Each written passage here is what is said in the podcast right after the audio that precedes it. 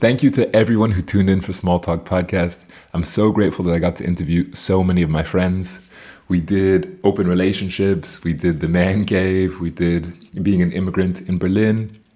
The, the podcast was super random. There was no concept behind it. And so I kind of have to let it go.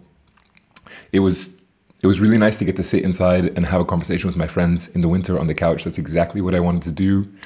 Maybe in the future, I'll think a little bit about an actual concept for the podcast and it'll come back. But for now, I'm going to go sit outside in the sun, get some more tattoos.